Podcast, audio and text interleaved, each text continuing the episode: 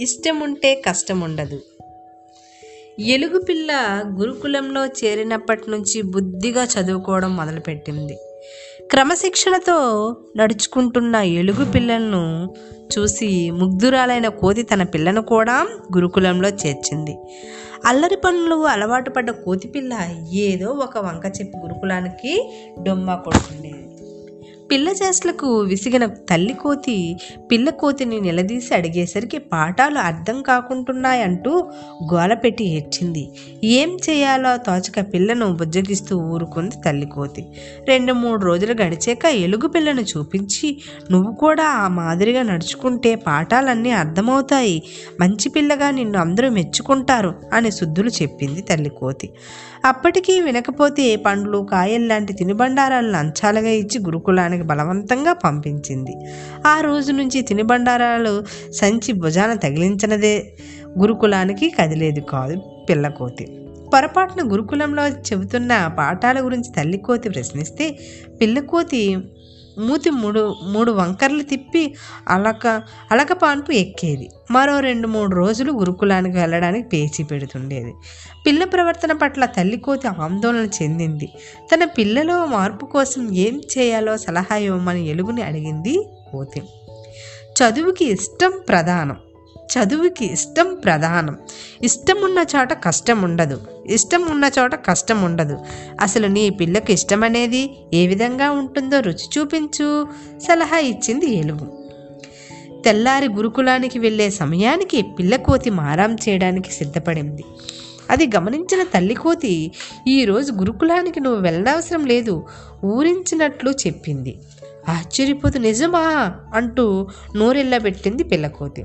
నిజమే నీకు నచ్చిన పని నువ్వు చేసుకో నాకేమీ అభ్యంతరం లేదు. ఆహార సంపాదనకు నేను వెళ్తున్నాను. వచ్చేసరికి ఆలస్యం కావచ్చు. నీ మధ్యాహ్న భోజనం కోసం తర్రలో పళ్ళు దుంపలు ఉంచాను అని చెప్పి వెళ్ళిపోయింది తల్లి కోతి తల్లి మాటలు పిల్లకోతి చెవులకు ఇంపుగా వినిపించాయి. తల్లికోతి వెళ్ళిన వెంటనే కనిపించిన జంతువులు పిల్లలతో దాగుడు ప్రారంభించింది.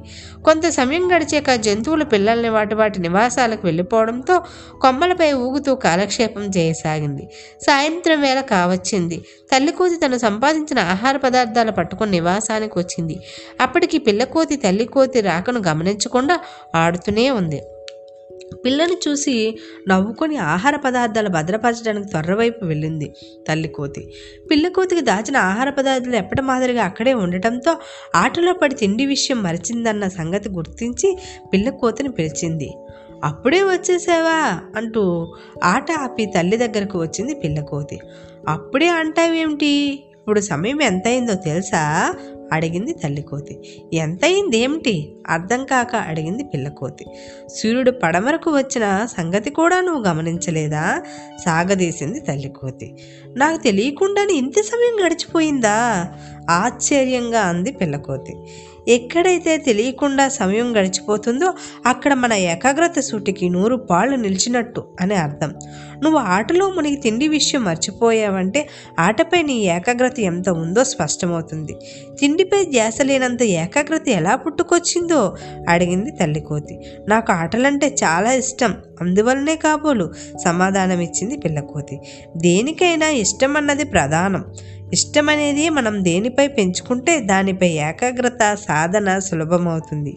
పుట్టినప్పటి నుంచి నీకు ఆటలు రావు. వయసు పెరుగుతున్న కొద్దీ ఆటలపై మక్కువ పెంచుకున్నావు.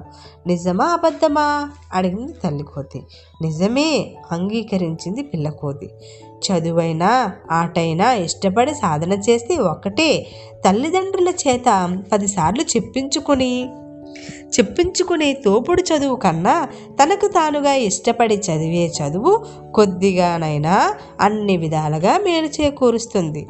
తల్లిదండ్రుల చేత పదిసార్లు చెప్పించుకునే తోపుడు చదువు కన్నా తనకు తానుగా ఇష్టపడి చదివే చదువు కొద్దిగానైనా అన్ని విధాలుగా చేకూరుస్తుంది. చదవాలన్న కుతూహలం ఉంటే అర్థం కాని విషయం అంటూ ఏదీ ఉండదు. వివరించి చెప్పింది తల్లి కోతి.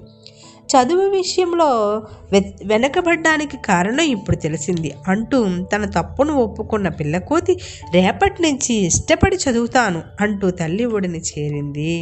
పిల్లలు పిల్లలో మార్పు వచ్చినందుకు ముద్దులతో ముంచెత్తిన తల్లికోతి దగ్గరుండి గోరుముద్దలు తినిపించడం ప్రారంభించింది.